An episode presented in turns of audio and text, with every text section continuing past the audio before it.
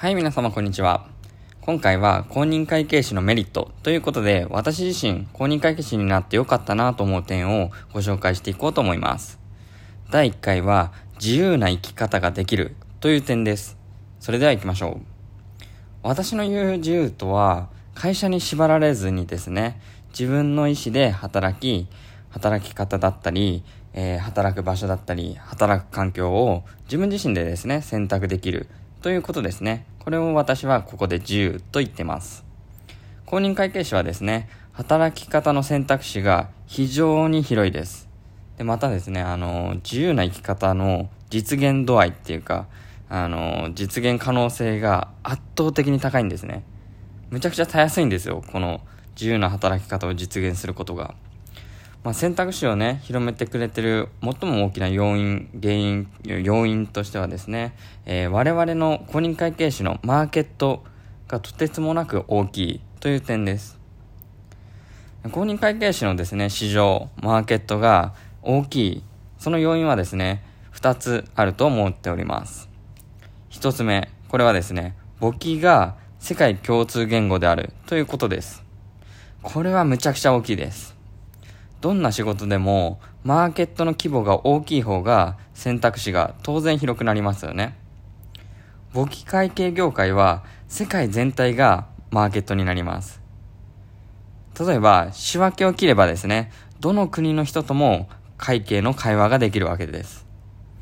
これは実際にですね、私が海外で働いてみて、マジで実感してます。痛感してますね。ここまでかと。はい。仕分け切れば全然言語わからなくても、えー、会計の仕事できます。はい。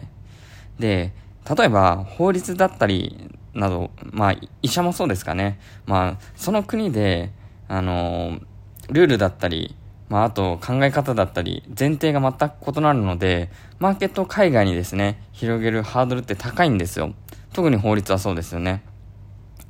ただ、会計の考え方自体は世界共通ですので、基本的な考え方だったり概念を受験勉強で、まあ、勉強して鍛えればですね、あとはちょっとした基準差を埋めてあげるという作業のみになるんですね。まあ、例えばですね、あの、原価償却の対応年数の違いだったり、まあそういうね、あの、細かな規定の違いはありますよ。ただ、根本となる考え方は世界共通ですよと。そういう話ですね。はい。では、自由な生き方を実現してくれる要因のもう一つ。これはですね、公認会計士という資格を所有していることで、一定の能力証明ができるということです。例えば、一企業のサラリーマンだとします。はい。その場合ですね、えー、個人的なマーケットは、その会社内に限られる可能性が非常に高いんですよ。その会社内では、まあ通用したとしても、まあエリートだとしてもですね、他の会社では、それは全然関係ない話ですよと、通用しませんよという話ですね。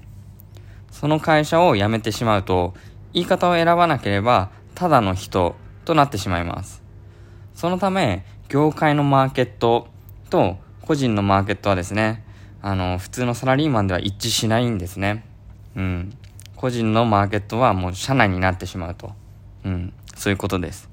一方ですね、公認会計士は監査法人を辞めても公認会計士であることは変わりませんと。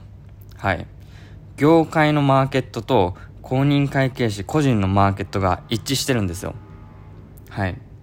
公認会計士個人のマーケットが社内に留まってないっていうことですね。はい。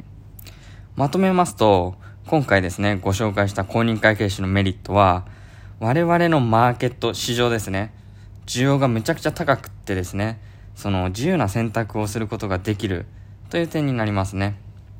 一つの組織に縛られる必要がなくてですね、自分の意思で働き方、働く場所、働く環境を選択できます。まあ、例えば、今の職場環境に満足しなか、していないとしてもですね、他にも選択肢はいくらでもあるという状況はですね、精神安定上非常に重要です。失敗を恐れずにですね、攻めた選択肢も可能となります。以上となります。まあ、公認会計士のメリットは、この1本のラジオではとても語り尽くせないのでですね、えー、シリーズ化して、えー、何本かで、えー、解説していこうと思います。本日はご視聴いただきまして誠にありがとうございました。